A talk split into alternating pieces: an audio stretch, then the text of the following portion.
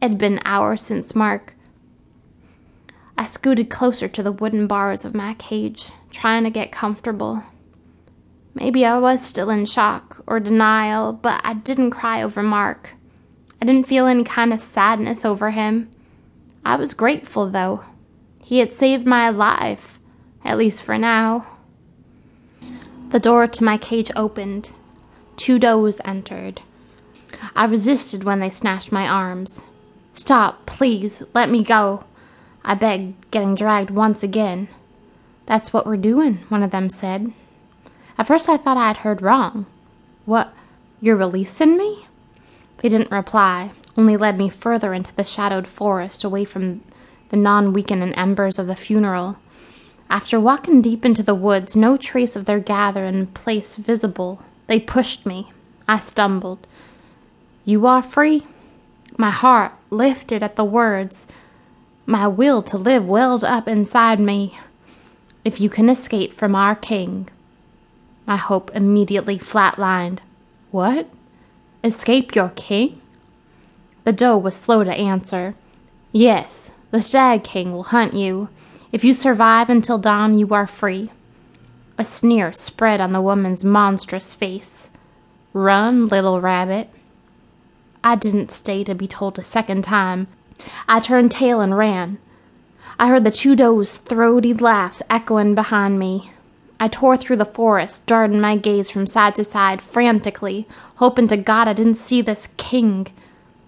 I didn't know where I was going, but I ducked and weaved past trees and low hanging branches, delving farther into the woods.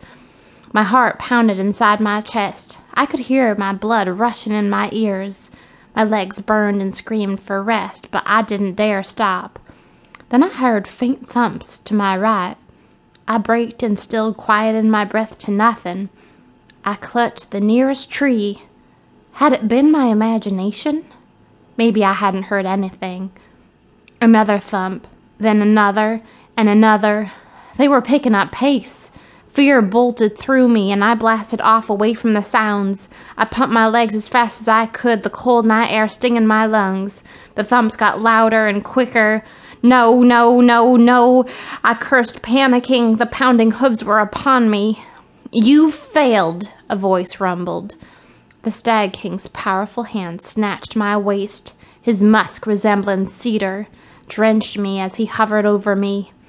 I screamed and struggled against him, punching at any inch of him my fist could reach, but it was no use. His giant muscle and fur frame towered over me like an immovable trunk of fantasy and power. I trembled and gawked at his stern face.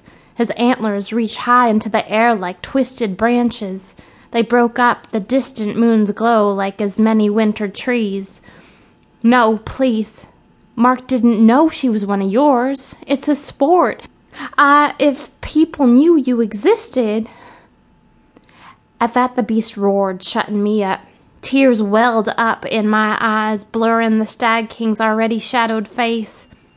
You failed to elude me, young one. Now you are mine, he bellowed, blowing hot breath all over me. The king picked me up and tucked me under his arm like some luggage and began walking farther into the woods. I couldn't do anything.